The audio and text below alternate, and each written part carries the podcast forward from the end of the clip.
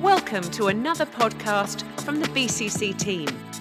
Our aim is to bring you a message that will help you live a better, more God centered life. For more information, go to bccweb.com.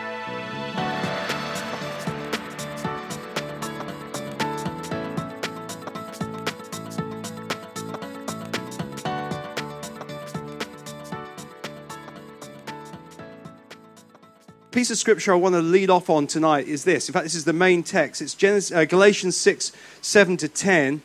It says, Don't be misled. You cannot mock the justice of God. He, uh, you will always harvest what you plant. Uh, those who live only to satisfy their own sinful nature will harvest decay and death from that sinful nature. But those who live to please the Spirit will harvest everlasting life from the Spirit. So let's not get tired of doing what is good. At just the right time, we will reap a harvest of blessing if we don't give up.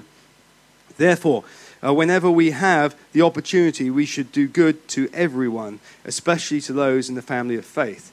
Now, this is a really powerful piece of scripture as we start the new year.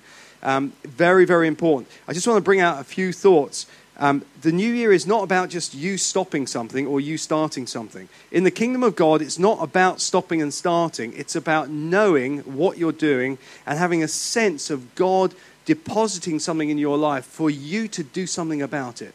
So it's a, it's a whole harvest principle. Yes, it does mean some things need to stop and some things need to start, but God has given us all seed. He's given us all seed. And you remember Deborah's preach? Uh, not preach, it was, a, it was an offering, wasn't it, just before Christmas? And uh, I think it was the 18th. And she talked about she'd just been given a load of finance, and she has a strong tithing principle, which is what we have in the church anyway. But she talked about how important that is to her in her life that God gives us seed, and that seed will produce something.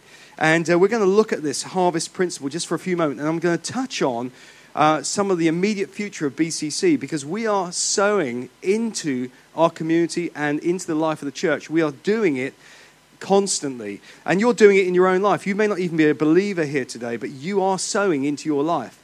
You are putting stuff in, and as of Tuesday, when you go back to work, or maybe unfortunately you're back at work tomorrow, you will be sowing something into your future by your actions, by where you put your finance, where you put your time, where you put your talents, where you put your gifting. You are sowing into something, and you will produce a harvest in what you put your sowing into. So it says in Galatians 6, verse 7, um, that we will be, it says, don't be misled. We'll go to that in a minute. My first point is this if we want to cultivate the right stuff in our life, we need to know these principles of harvest. And the first thing we want to look at is what it is to actually see what a harvest looks like. We've got to see it.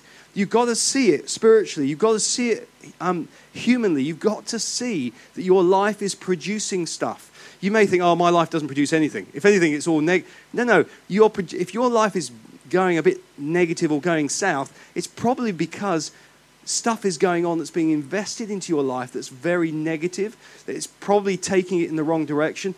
It's possible that you are proliferating stuff that you shouldn't do. And we've got to change the way we think. It's the whole principle of changing how we think in the kingdom. Because God's plan is to make things happen that benefit and bless His kingdom and our lives. He wants us to be strong. So, what we're doing is we're going to see and create new, and the dot, dot, dot there is potential. Seeing a harvest is about creating a new potential. You can do that. God hasn't left us, abandoned us. He's given us the power of His Spirit to create something new this year in 2017.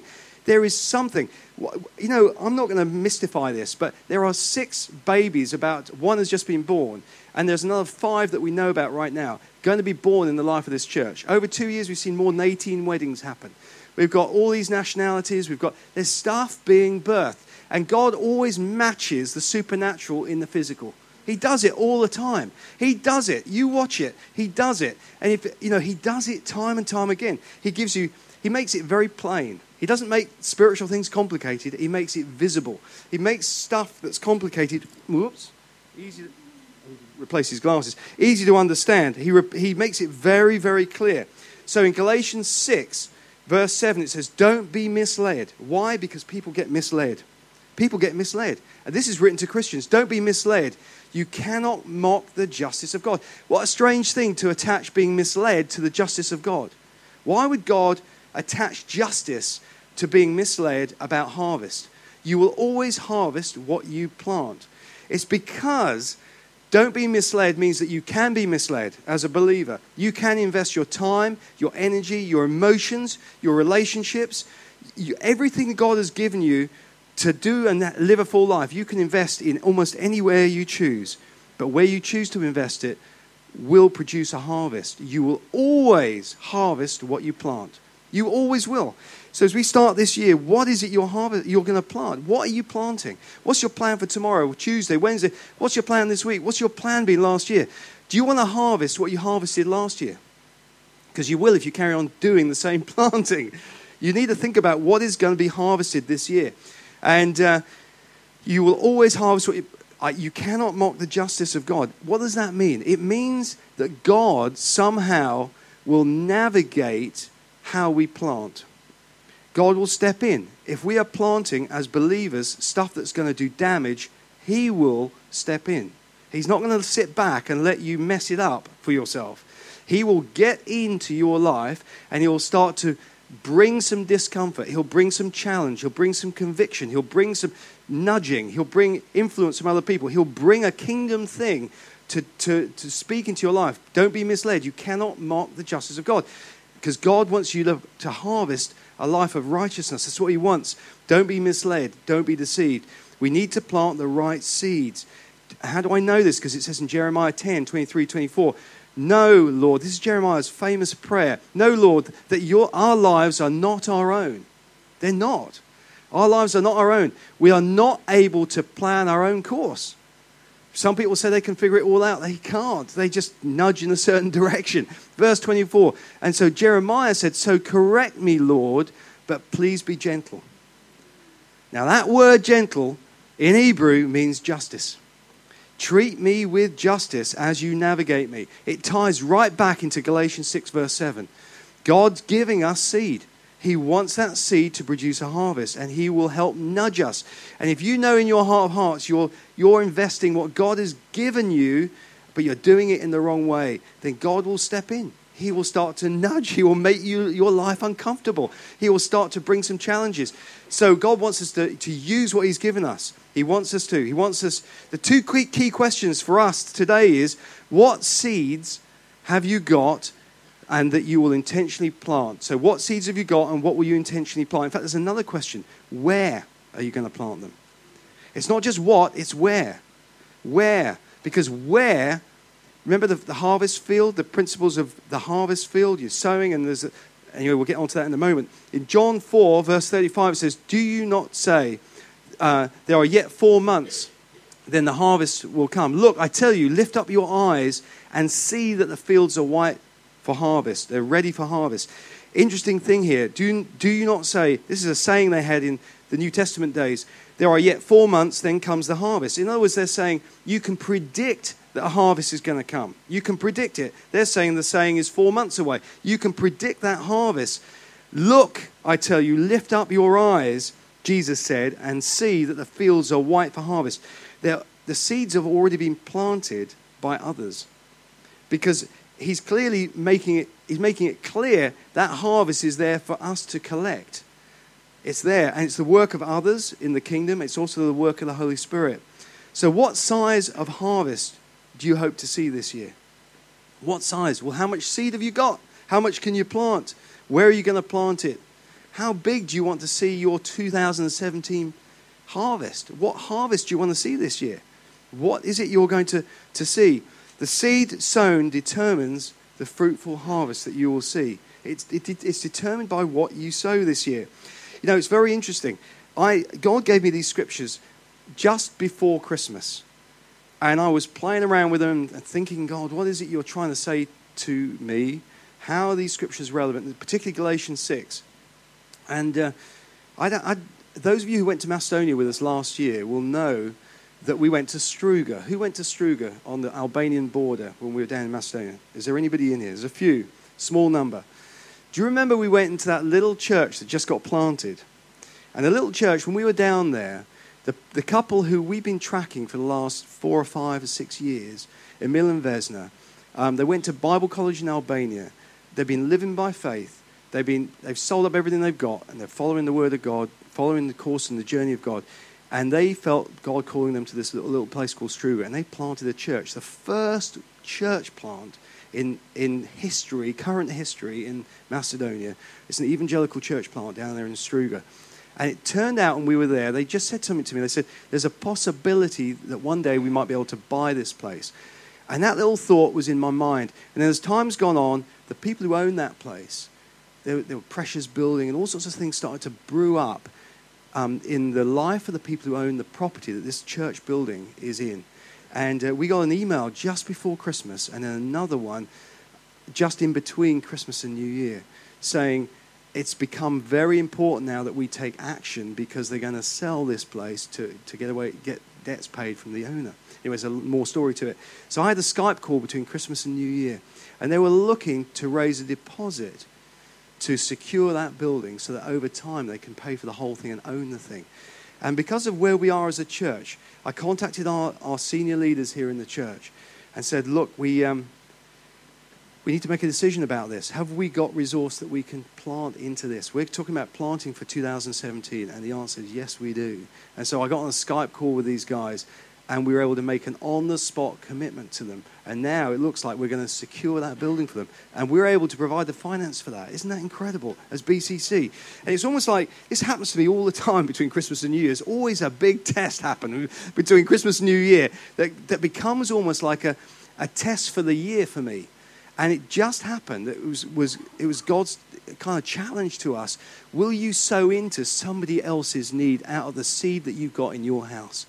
And you know what? I called them, and it looks like five churches are going to get together and support the pilot project um, that's going on out there. Isn't it amazing that God is. Now, if He's doing that, and He's done that to me over Christmas, and He's doing that in our church, then he's, this is a principle that He's directly dealing with us at, at the moment. It's immediate and it's now. So the first point is can we see the harvest? Can you see what could grow if you plant the seed you've got? Now, I know you already are doing a lot of seed planting. I know you're sharing your faith, you're investing your time, you're doing a lot of stuff. But I think now is the time to step it up. That's my feeling. That God is the way He's speaking, is that we have got a lot of stuff that God's given us. It's time to start sowing that stuff in into places and ways that you didn't think would be possible. Things are going to happen. The second key point, before I do, funnily enough, talking of harvest, who saw the Queen's speech? I just, I just wanted to say, you know, our Queen is amazing. The Queen of England is amazing. She's amazing. And in her speech, uh, you know, the message on Christmas Day, one, this is a direct quote from her, her message to the nation. Billions of people now follow his teaching and find in him the guiding light for their lives. I am one of them because Christ's example helps me see the value of doing small things with great love. I tell you, we got to thank God. Even Theresa May, politically, you may not be that way inclined, but she goes to church. Uh, you know, she said over Christmas, um, we proudly celebrate the birth of Jesus Christ. She's unashamedly pushing out the gospel in her world, and it helps her make decisions. You may have read that before Christmas. You know, it is amazing what God is doing. We have got a, a, a God fearing prime minister, we've got a God fearing monarch, we have got every opportunity. The UK, Britain, has been a nation that's changed many, many nations in the world. Why could we not be part of God's huge plan to change the nations? We can be. It's amazing. You know, the Queen said um, she, one of the key words in her speech was, or in her message, New Year's Day message, or Christmas Day message, was inspiration. She used the word inspiration, and it really resonated with me. Um, inspiration. To inspire is to breathe in. And, um, and you inspire others and others inspire you. And it's a, it's a biblical principle, this, that we inspire one another to good works. We inspire one another. You know, as we move forward into this year of small groups, um, it's just extraordinary what, what might be possible. I'm, I'm, grateful to Adam for putting all the work in uh, to what he's been uh, looking at in terms of the, the small group plan. It says, um, here we go, small groups. We're going to create a lot of new. Why are we going to create small groups? Because they're baskets. It sounds like a weird thing. They're, they're new baskets. They're, they're not basket cases, by the way. Um, it's missional discipleship opportunities for our church. If, um, you know, this year, many people have come to faith. Many people have come to faith. But if we don't create the small group fellowship environments for people to grow in their faith, then we're going to really struggle. We will really, really struggle. Our small groups and the growth of the small groups is really important for us. Galatians 6 8 it says, Those who live only to satisfy their own sinful nature will harvest decay and death um, from that sinful nature. But those who live to please the Spirit will harvest everlasting life from the Spirit. So what this is why small groups are so important. And next week, I mean, we're going to be this church is going to be moving at a rate of knots in January. I know some of you are visiting and some of you are going to other places after the new year. But many of our people who are away are going to be back in, you know, by next week. I've got to say, this church, God has got us on a fast track for movement and multiplication. All this stuff we've been doing for the last two or three years is about to happen. You watch it, it's all about to happen. And as we, as we move forward, we're going to see some extraordinary things happen. Those who live only to satisfy their own sinful nature will harvest decay. That's not a great place to be, and death from that sinful nature. But those who live to please the Spirit will harvest everlasting life from the Spirit. What's that got to do with small groups? Well, it says in Hebrews 10:25, "Let us not neglect our meeting together, as some people do, but encourage one another." Why is that important? God is the creator of everything. He could just make stuff happen, but He chooses to work through us. He chooses to, to make His body work in fellowship together. It says, don't neglect. And it's easy for us to think, no, I'll go on Sunday, I'll, I'll just come once a week. But actually, fellowship in small groups is critical. Don't neglect meeting together. Why? Because when you meet together, you encourage and build each other up. It's a Greek word, and neglect is a strong word. It's to fail to care for properly. If you neglect something, you fail to care for it. If you had a baby, you wouldn't neglect it, you'd nurture it, you'd feed it, you'd be there, you'd get your hands into the mess. Church is no different we're going to have a lot of babies coming to our church. A bunch are going to get born in the next few months. But there's going to be a lot of spiritual babies coming to our church. And they've got to go somewhere. We've got to build them up. We can't be long term life lifer Christians who just want to get entertained on Sunday. We have got to dig deep. We've got to nurture deep. We've got to be willing to get stuck in. We've got to carry it. If we don't, God will say, Who out there wants to carry my responsibility with me? Who is going to step up and make a difference? Who's going to do it? Because we can't just have people coming on Sundays. It's not going to work as we go forward. We have got to dig deep. We've got to create nurturing environments. And also, as people, we've got to grow. We've got to grow in skills and some of the other areas that Adam's already mentioned. Matthew 18 20 says, For where two or three have gathered together in my name, I'm there in their midst. You know that. So that's why small group gathering is important because as we gather, God is in the midst. There will be three kinds of small groups formed there's the current small groups, the pastoral life groups, there's the new connect groups and coaching groups. And the commonality between all of them is putting Jesus Christ first.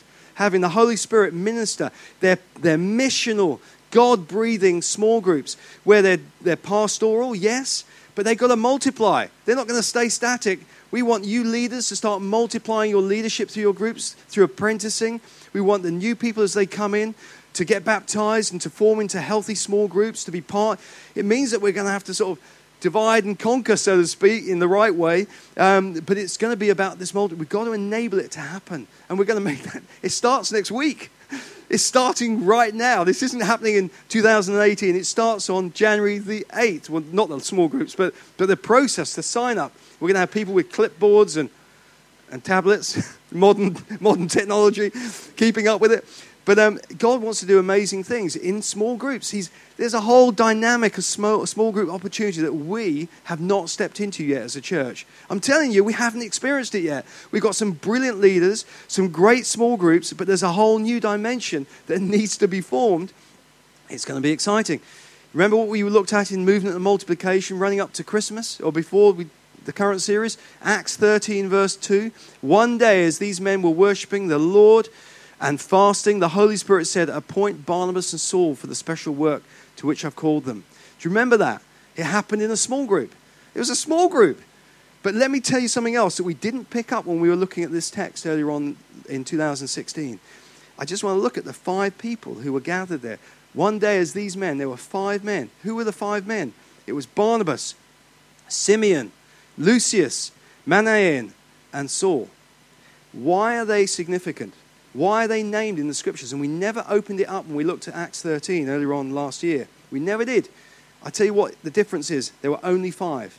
There were five. It's relevant. There were five of them. And they were all different. And they were all influences in different ways. Barnabas was from Cyprus. Do you remember that? Barnabas was from Cyprus. Remember when Saul and Barnabas separated and Barnabas went over to Cyprus? He was from Cyprus. And then Simeon was an African guy. He came up from probably southern Africa or Central Africa. Lucius was a, Cy- a Cyrene. He was from Libya. He was from Libya. Manaen was a childhood friend of King Herod Antipas. It's in the scriptures. Why does the Bible say that? Because he was influential and linked with people with great authority. He was probably Roman. Herod Antipas, as a child, probably got, got taught in Rome. His brothers and his half brothers were all taught in Rome. It's possible that he was uh, like an Italian descent. And Saul was from Tarsus. And where's Tarsus? Turkey. So look at each of these five people. Every one of them came from a different country. They, were, they looked different, they behaved different, they all had different skills, and they made the effort to get together in a small group. And when they did, the New Testament changed. What could happen in our church? We're full of 40 nationalities. Wouldn't it be great if we could mix up the groups so there's lots of different nationalities in those group, groups? It's amazing. Rick Warren says the issue is not who, who you think you are, but who you think God is. Right? That's what Rick Warren says. He also says, don't limit yourself by saying, What can I do? Ask instead, What can God do in this place? I think this is really important. It's all about having a vision that develops. And my third and final point this evening is going to be this one. If we're going to see a harvest, expect a harvest, we're going to have to serve. And Vlad's got the great privilege on the 15th of January, it is the 15th, isn't it? Of taking us into the area of serving as a discussion. It's going to be amazing. But in Galatians 6, verse 9, it says, So let's not get tired of doing what is good. And just at just the right time, we will reap a harvest of blessing if we don't give up. Verse 10, Therefore, uh, whenever we have the opportunity, we should, we should do good to everyone, especially to those in the family of faith. It's amazing. Do not weary of doing good. Do not at just the right time. And sometimes you might have felt that last year was a difficult year. Maybe you personally had a difficult year. Maybe you're thinking, oh, I don't know if I can cope with the expansion of the church. Woe is me. Life's tough. What does it say in the scriptures? At just the right time, but never give up. Don't give up. Don't give up. At just the right time, we'll reap a harvest. I believe it. You know, we've been talking about those scriptures that in year three, we will see multiplication. What you harvest will produce a harvest all of its own. And that's what we've seen. Don't miss out on what's going to happen in 2017. We're going to have some more worship in just a few minutes.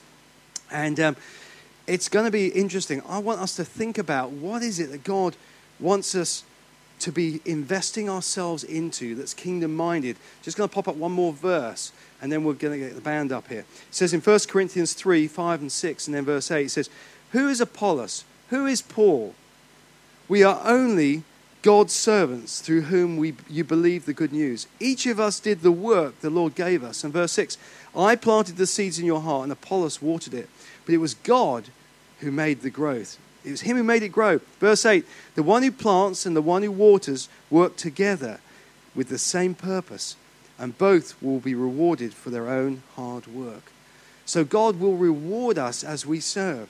And the route to strong leadership is serving, it's having a serving heart. So as we serve, we will create what we will create. We'll create something new. We'll create new capacity in us and in the church. Leaders will be formed. Ministries will be developed. The site will expand.